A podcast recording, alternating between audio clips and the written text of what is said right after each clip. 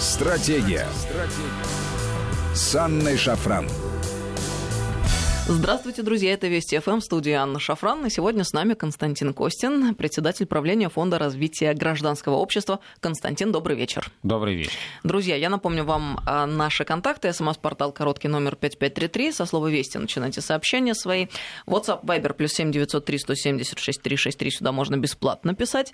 Подписывайтесь на телеграм-канал нашей радиостанции. Называется «Вести ФМ+», латиницей в одно слово. Константин, ваш канал как называется в телеграме? Называется ФОРГ, так и называется. Просто. Еще раз. ФОРГ. Это аббревиатура Фонд развития гражданского общества. ФОРГу.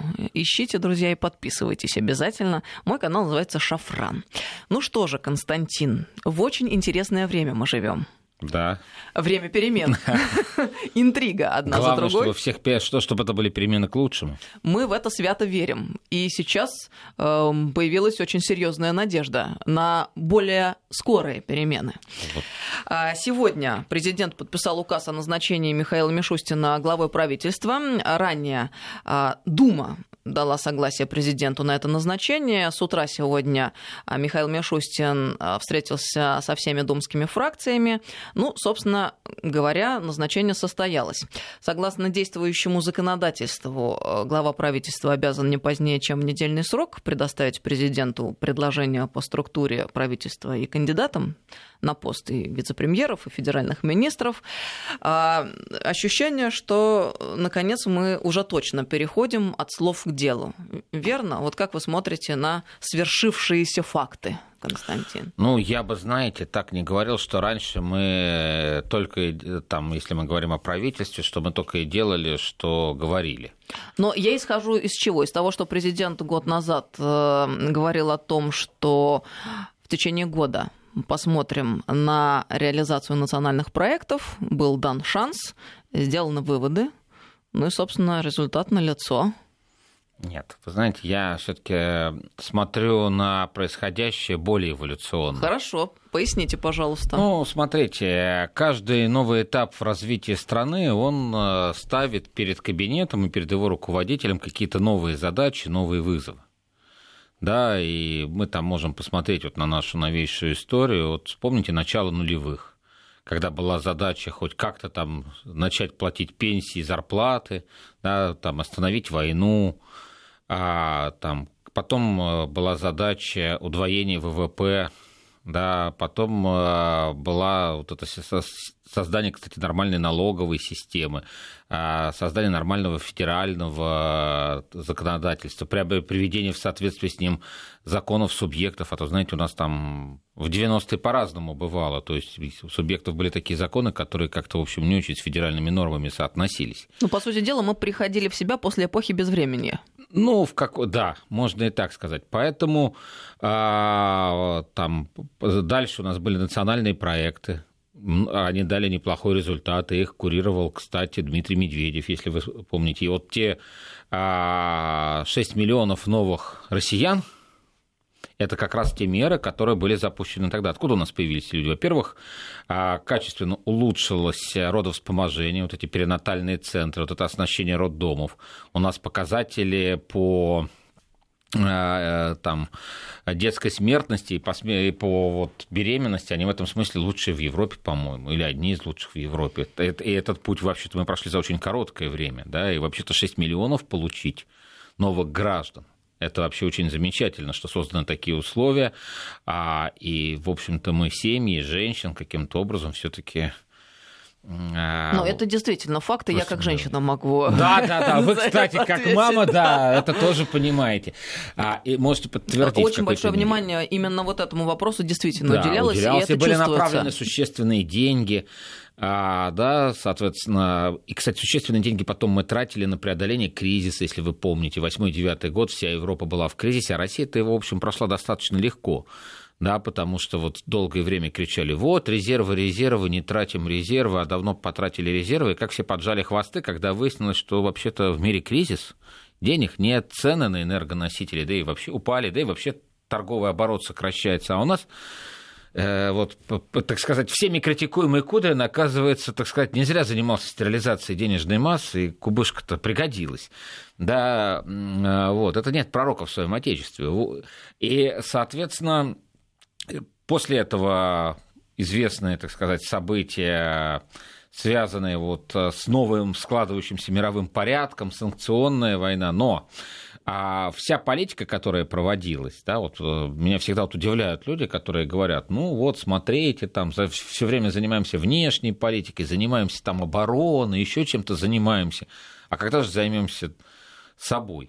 Да, вот сейчас как раз ресурсы, которые имеются у государства, в результате, кстати, в том числе и не очень популярных мер и шагов, да, и условия, как политические, внутриполитические и внешнеполитические, да, они как бы позволяют, да, приступить вот к новой масштабной, к новой программе, к новому масштабному этапу, да, который коснется десятков миллионов человек, да, по повышению их доходов, качества их жизни, да, выравниванию вот этого социально-экономического положения наших субъектов, чтобы не только там Москва и мегаполисы там могли бы быть точками притяжения, а такими, знаете, эталонами нормальной жизни, чтобы люди могли на своей малой родине нормально жить, получать образование, получать нормальную работу, хорошо оплачиваемую, развиваться, самореализовываться, нормально проводить досуг. Да, это же огромная задача. Ведь у нас, я всегда говорил, вот очень драматичная эта ситуация была. Если мы берем там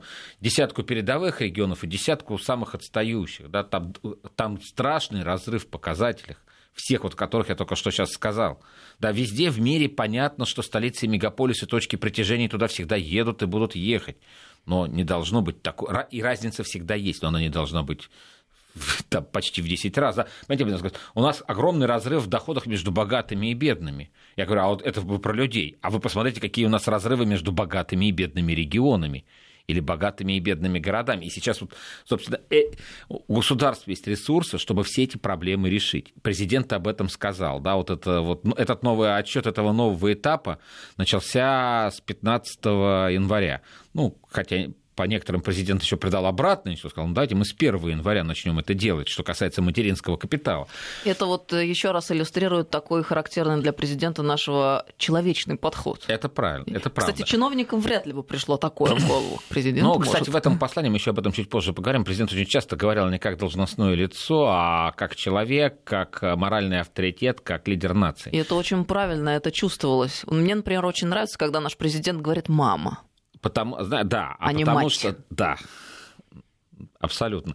И здесь, знаете, потому что он обращался не только к депутатам, да, вот, не только к чиновникам, ну и должностным лицам, которые находились вот в этом зале. Он еще, так сказать, использовал свой вот этот формат для разговора с народом, потому что то, о чем мы говорим, опять же, я говорю, коснется, но если мы говорим про программу повышения уровня и качества жизни в регионах, она коснется всех. Ну и даже вот эти меры поддержки молодых семей, материнского капитала, первичного звена, они коснутся десятков миллионов наших сограждан, которым это нужно, и которые в этом действительно нуждаются. И, соответственно, преодоление бедности, да, это вот тут еще, кстати, надо тоже это отдельно можем вернуться к этой теме потом, потому что то, что мы здесь у себя в России считаем бедностью, во многих странах бедностью не считается.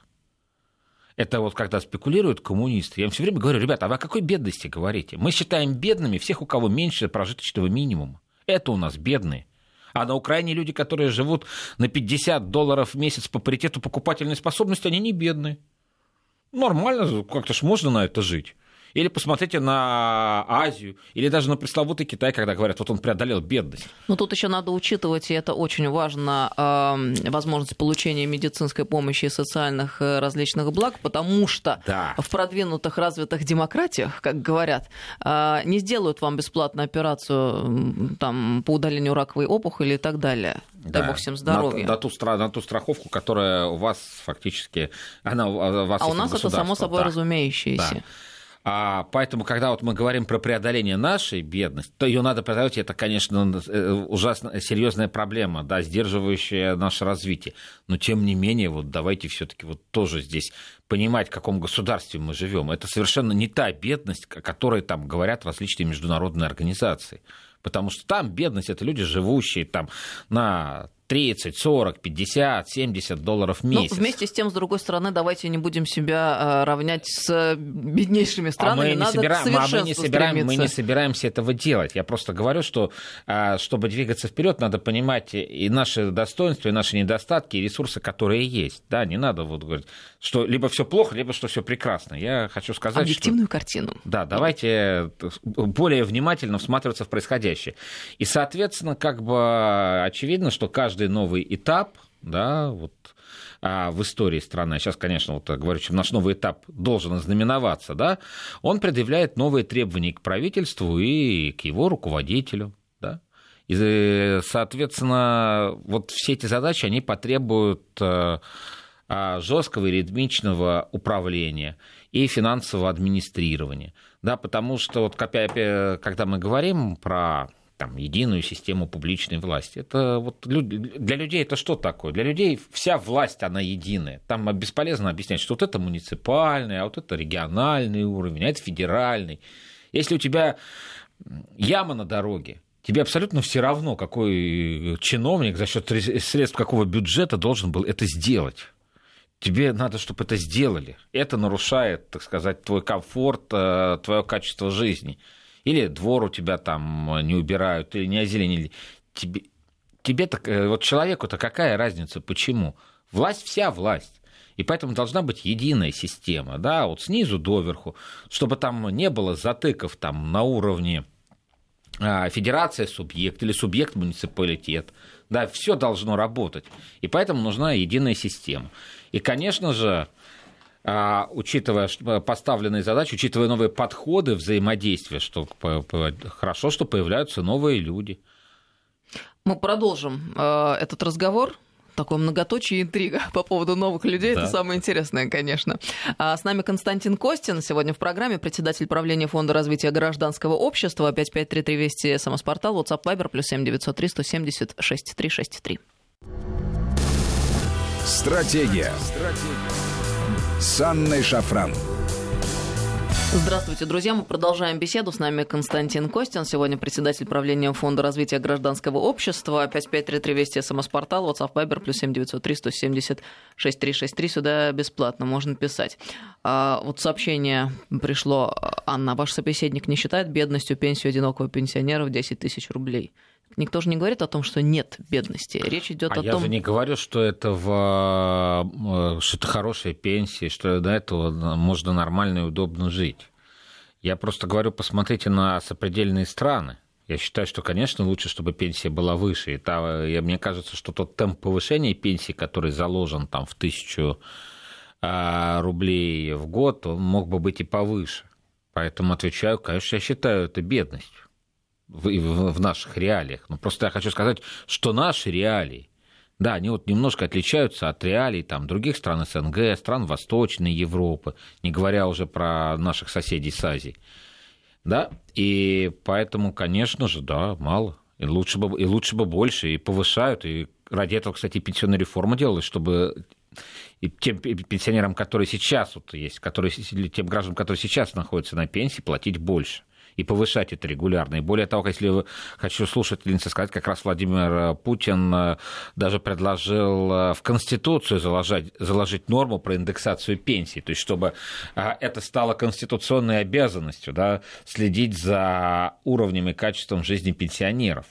Да, и чтобы, если этого не происходит, чтобы это было основанием для удаления в отставку или любых других действий негативного контроля со стороны президента, как гаранта Конституции.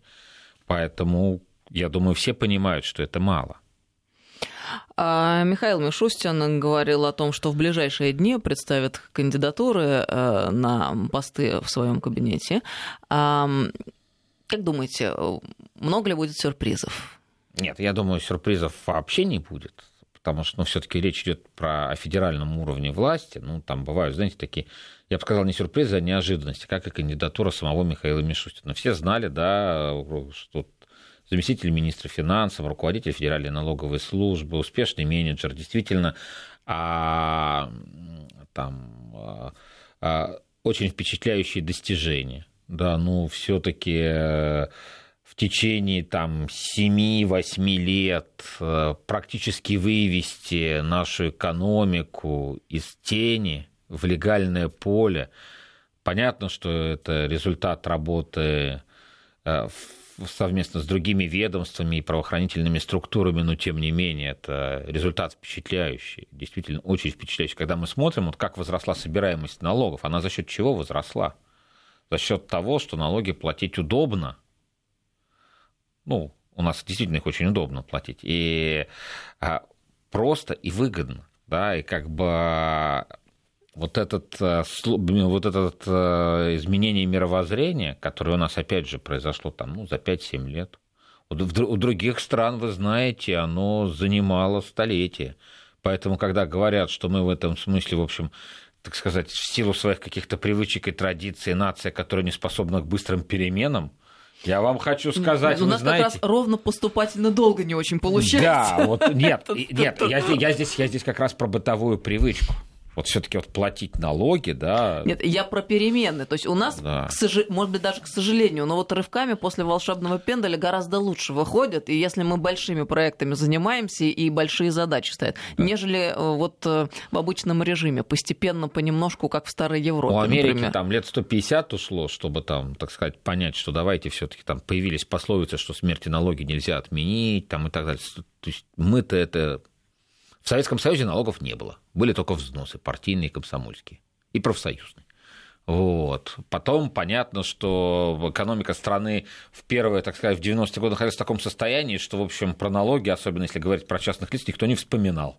Там предшественники Мишустина пытались, и с актерами встречались, и с представителями шоу-бизнеса, но это больше, так сказать, были такие моральные меры воздействия, которые к результату-то не приводили.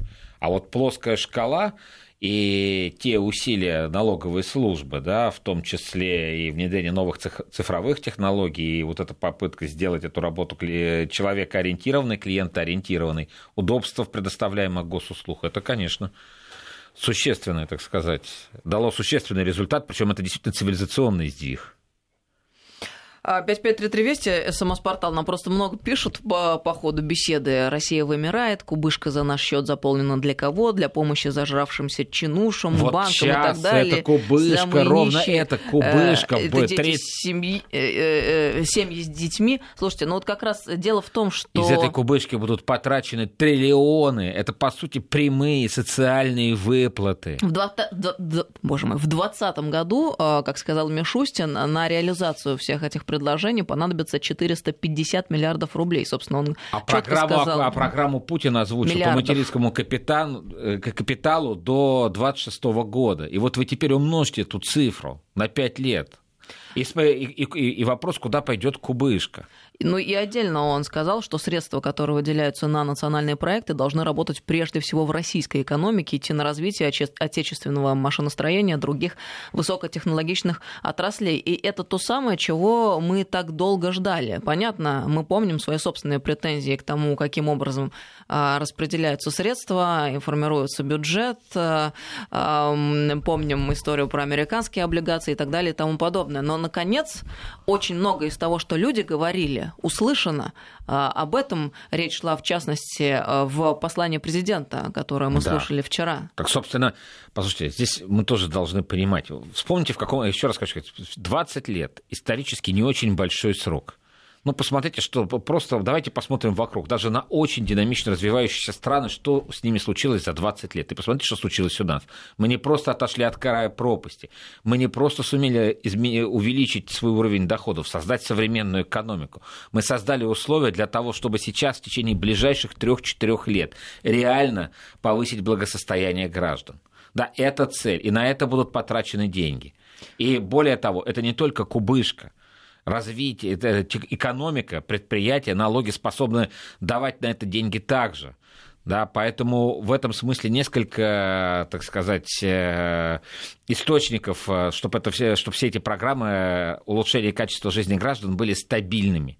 Да, это не только кубышка. Кубышка может закончиться. Но если у тебя работающая экономика, и у тебя налоговые поступления постоянные, да, вот все эти непопулярные реформы, все эти шаги, которые предпринимались ранее, сейчас они и дали результат. У нас, я понимаю, у нас привыкли ничему не верить. Ну, вот президент... ну, и здесь тоже можно понять, с другой стороны, людей. Но конечно, я протестую, в свою очередь, очень серьезно, когда люди отказываются вообще, в принципе, видеть любые позитивные изменения. Мы можем далеко в прошлое заглянуть. Слушайте, ну я из семьи преподавателей. Не надо, пожалуйста, мне рассказывать.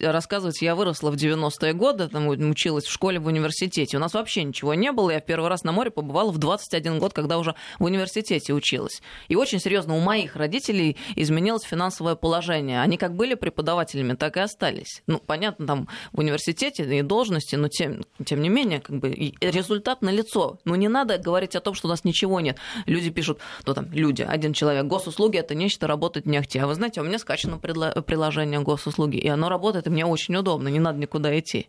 Да, я хочу сказать... А в Италии, например, там... Послушайте, недавно... Там вообще вот очень сложно с тем, чтобы быстро и четко решить какой-либо вопрос. Да, ну Италия в этом смысле специфический менталитет и специфическая культура.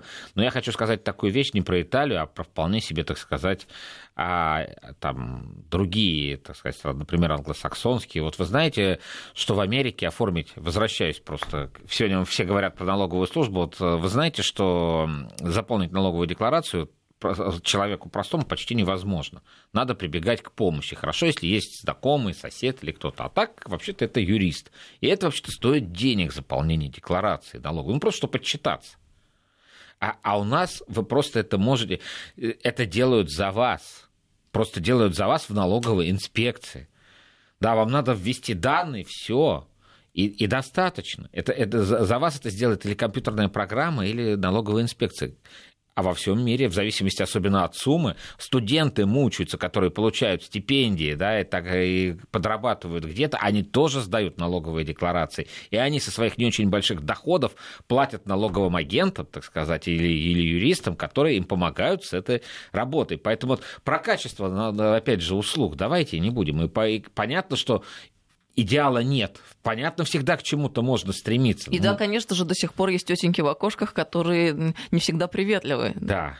Но вот хорошая есть фраза у Жванецкого в этом смысле, что здесь хорошо там, где нас нет.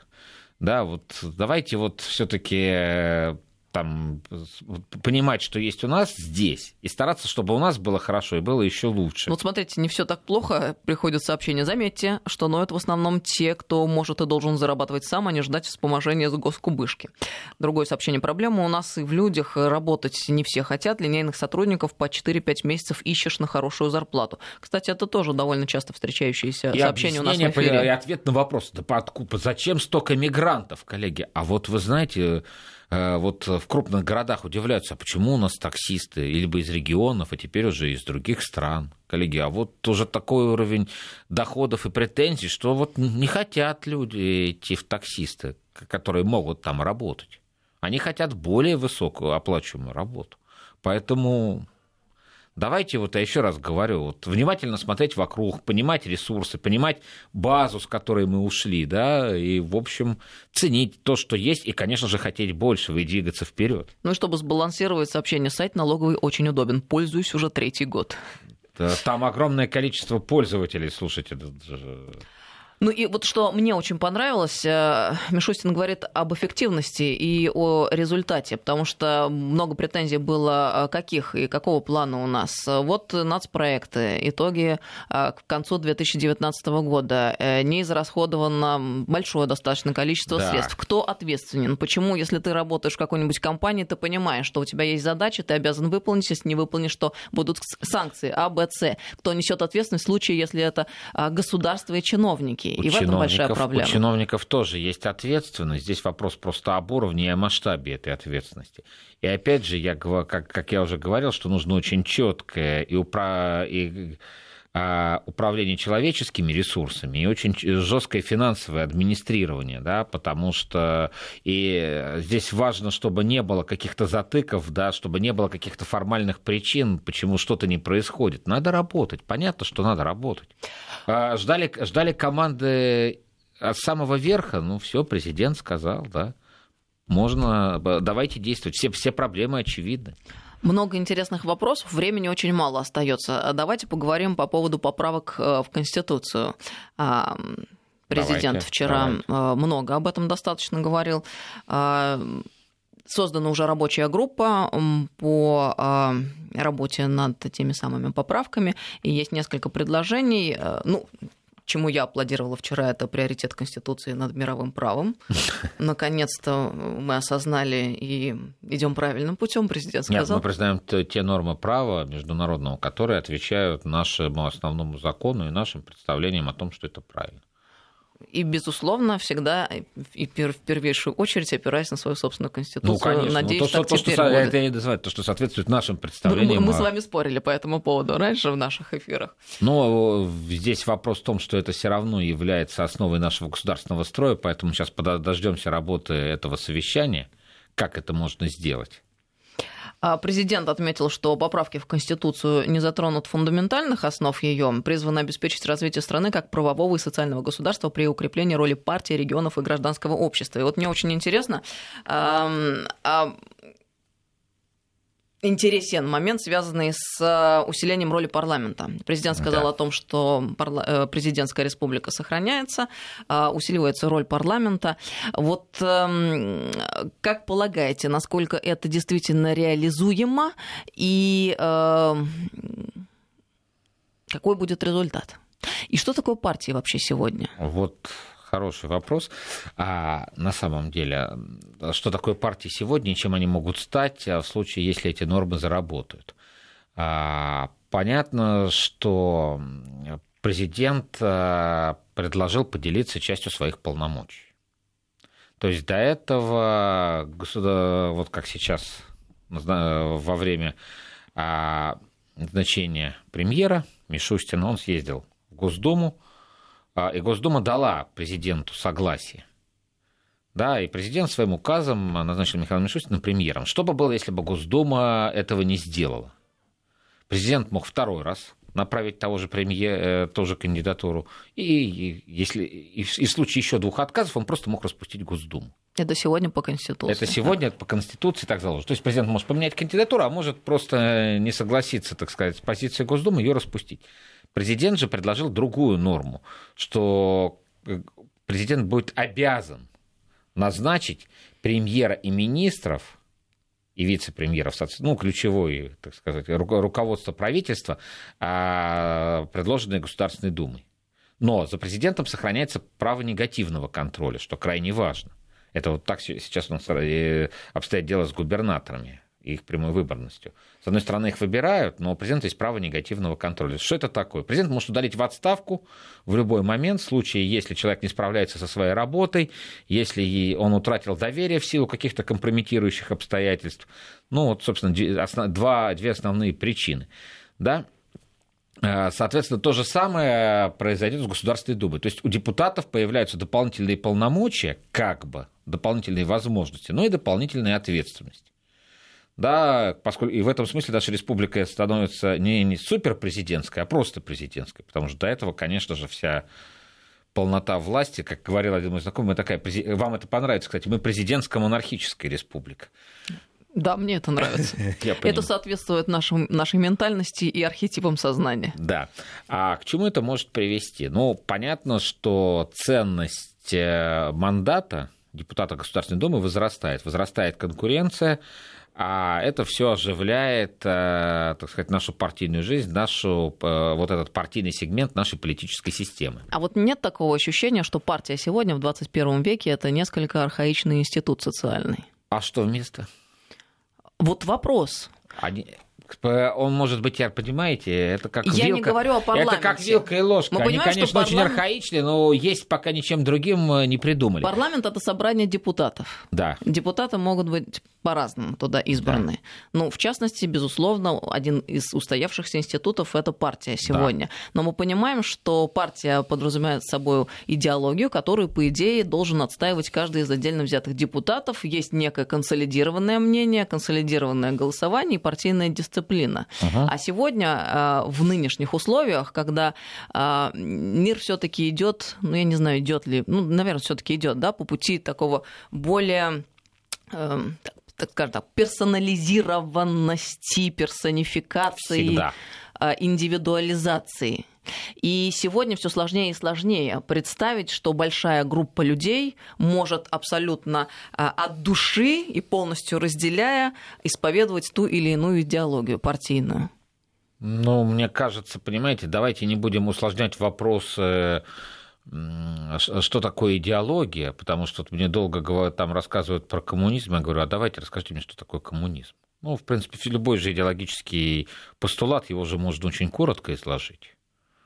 Вот помните коммунистическое? Там, особенно мне нравится, когда коммунисты и сочувствующие левые говорят, что вот коммунистическая идеология – это то, и моральный кодекс строителей коммунизма. Я говорю, нет. Людей чем привлекло? Ну, гимн там, вспомните, кто был ничем, тот станет всем. Да, а главный лозунг, что... От каждого по способностям, каждому по потребностям. Прекрасно. Вот жаль, что вас на этих идеологических дискуссиях нет, чтобы поддержать меня и напомнить просто, что, оказывается, материальное благополучие и справедливый способ его достижения и является основой вообще-то коммунистической идеологии. И даже когда мне приводят Китай, я говорю, о ужас, а вы знаете, что записано в программе КПК? Главная цель вообще – достижение средней китайской семьей уровня средней зажиточности. То есть они бедность победили, но они понимают, что как они победили бедность, это никого не устраивает в Китае. Как, собственно, как в России у нас доходы тоже никого не устраивает. И они хотят выйти на более высокий показатель, там, да, средний. И, то есть, это что? Это проклятый меркантилизм, консюмеризм, как угодно назови, но, тем не менее, пирамиду Маслоу никто не обсуждал. И более того, никто не отменял задачу современного государства, любого, в том, что у него есть только две функции. Это обеспечение безопасности и благополучия граждан. Из этого какой вы делаете вывод по поводу партии? По поводу партии, я думаю, что, конечно же, партийные институты, они трансформируются. У меня просто у самой нет ответа, но у меня есть ощущение, что... Да, они, безусловно, трансформируются. Но, тем не менее, партия, как большая политическая машина агитационная, способная проводить выборы, способная их организовывать, способная консолидировать вокруг себя, своих идей, своей предвыборной программы, определенное количество единомышленников, да, все-таки они... Понятно, они будут видоизменяться. Там к этой несчастной демократии уже придумали такое количество терминов, что он уже, по-моему, за пятый десяток перевалил, какой только она ни была. Потому что, конечно же, все меняется. Да? Современные способы коммуникации, современные условия жизни, они все меняют. Но, тем не менее, партии все равно остаются основой политического представительства граждан в органах власти. Нет другого способа, чтобы... обеспечить политическое представительство граждан в законодательной власти. Вот, понятно, персонализация, понятно, от личности много зависит, но, знаете, харизматическая легитимность – это тоже часть общей легитимности. Это если говорить о личности, да, как, собственно, и другие ее виды и способы. Вот, поэтому, конечно, роль личности всегда огромна, и мы с вами об этом говорили. Поэтому персонализация, да, но... тем не менее, это не значит, что отсутствует общая цель, общая идея, общие подходы, общие ценности. А это и есть идеология. Как это не противно звучит людям, которые ждут, что при слове идеологии им там, наверное, что-то свыше, так сказать, в виде сияния, Господь, и так далее. И будут произнесены слова. Это и есть идеология. Общие ценности, конструкт, общие цели, общие подходы. Что такое партия? Это собрание активных единомышленников, которые хотят и имеют свое видение, как они изменят жизнь к лучшему в своей стране. А у нас уже окончательно сложилась эта система, или мы в процессе трансформации? Я думаю, конечно, мы в процессе трансформации. Да. Понятно, что «Единая Россия» как партия центра, она занимает очень серьезный сегмент. Но если мы посмотрим и справа, и слева, да, и в каких-то специальных нишах, вроде экологической, да, там, конечно же, еще очень много претендентов, и я считаю, что Коммунистическая партия, Единая Россия, ЛДПР, они, в общем, достаточно такие твердые конструкции, но в целом, я говорю, справа и слева еще, в общем, достаточно много групп, существенных электоральных групп, которые могли бы быть представлены и которые могли бы дать нам новых политиков и новые партийные бренды. У нас очень быстро время вышло. Спасибо вам большое за беседу. Константин Костин с нами был, председатель правления Фонда развития гражданского общества. До новых встреч в эфире. Спасибо. Всем доброго вечера, друзья. Стратегия. С Анной Шафран. Вести ФМ. Первые о главном.